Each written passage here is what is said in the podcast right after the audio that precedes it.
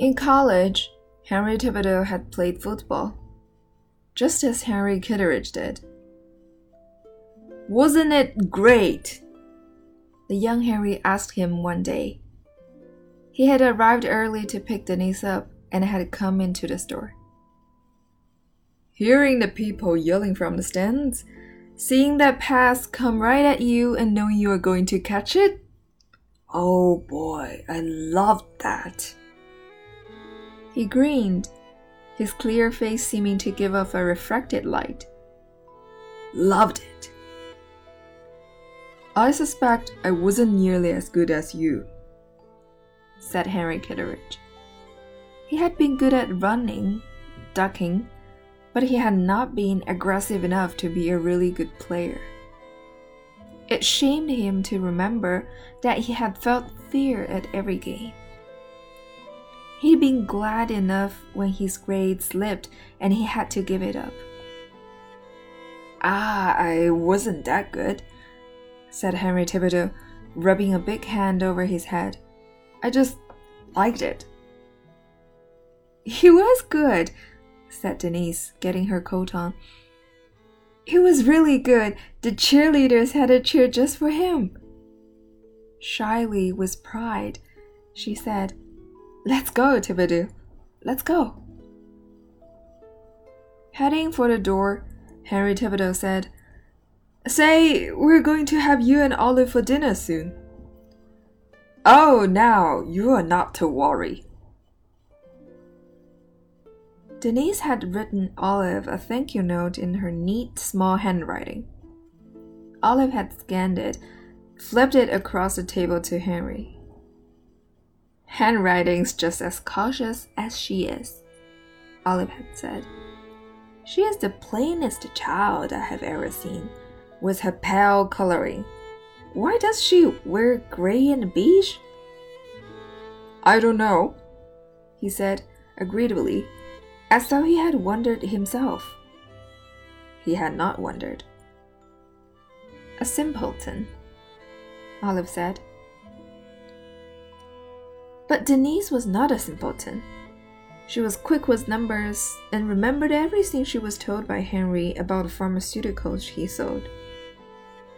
She had majored in animal science at the university and was conversant with molecular structures. Sometimes on her break, she would sit on a crate in the back room with the Merck manual on her lap. Her child face, made serious by her glasses, would be intent on a page, her knees poked up, her shoulders slumped forward. Cute would go through his mind as he glanced through the doorway on his way by. He might say, Okay, then, Denise. Oh, yeah, I'm fine.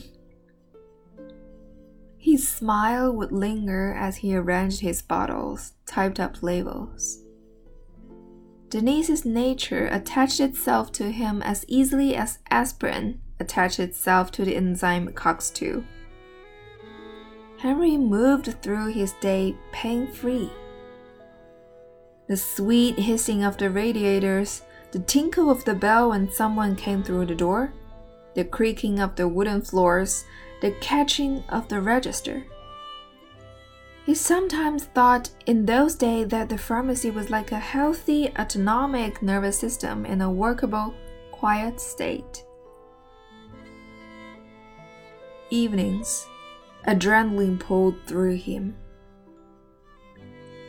All I do is cooking and clean and pick up after people. Olive might shout, slamming a bowl of beef stew before him. People just waiting for me to serve them with their faces hanging out. Alarm made his arms tingle. Perhaps you need to help out more around the house, he told Christopher. How dare you tell him what to do? You don't even pay enough attention to know what he's going through in his social studies class. Olive shouted this at him when Christopher remained silent, a smirk on his face. Why? Jim O'Casey is more sympathetic to the kid than you are. Olive said. She slapped a napkin down hard against the table. Jim teaches at the school, for crying out loud, and sees you and Chris every day. What is the matter with social studies class? Only that the goddamn teacher is a moron, which Jim understands instinctively, Olive said.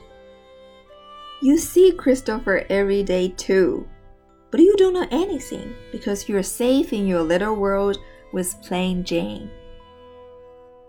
She's a good worker, Henry answered.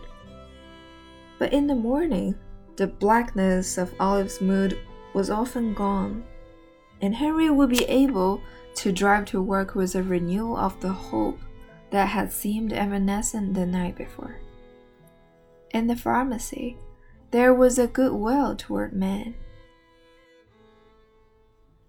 Denise asked Jerry McCarthy if he planned on going to college. I don't know. Don't think so.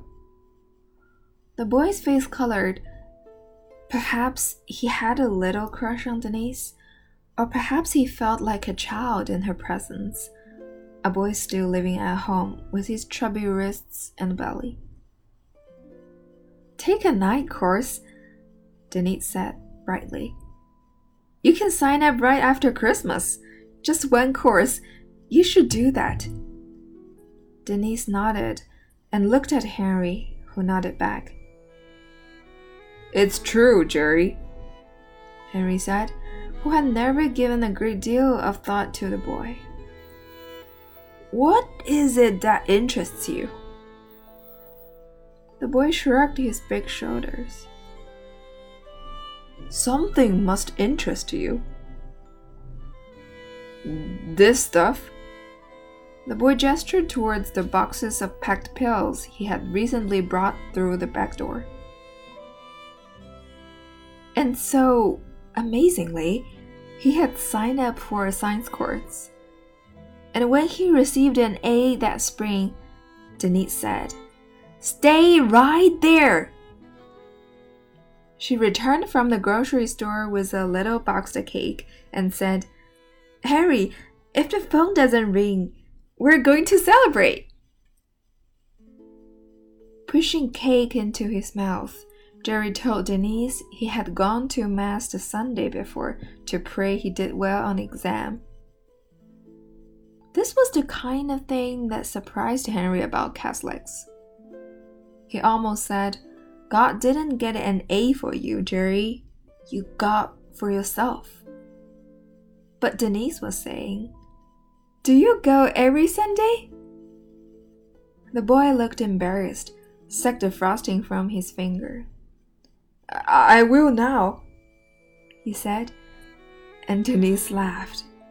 And Jerry did too, his face pink and glowing.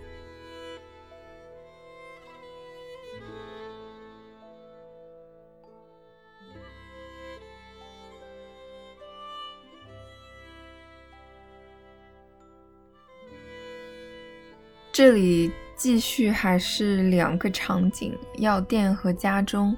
Henry 体会到的截然不同的面对两个女人的感受。在他的眼里，Denise 越来越可爱、聪明伶俐，做事又靠谱，就几乎没有任何的缺点。可是到了家里，感觉 Olive 就是无理取闹。会各种发脾气，而口中还会经常提起一个 Jim。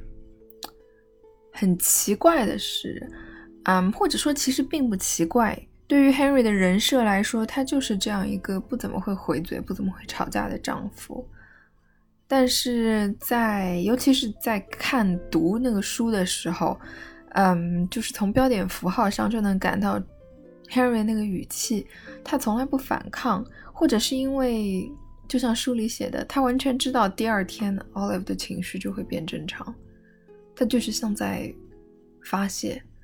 然而，这种强势的一方和也不是无所谓吧，就是 完全消极抵抗的另一方已经成为这个家庭的一种常态，再加上一个非常情绪化的青春期的少年，可以感受到这个家庭中的 tension，非常的让人紧张。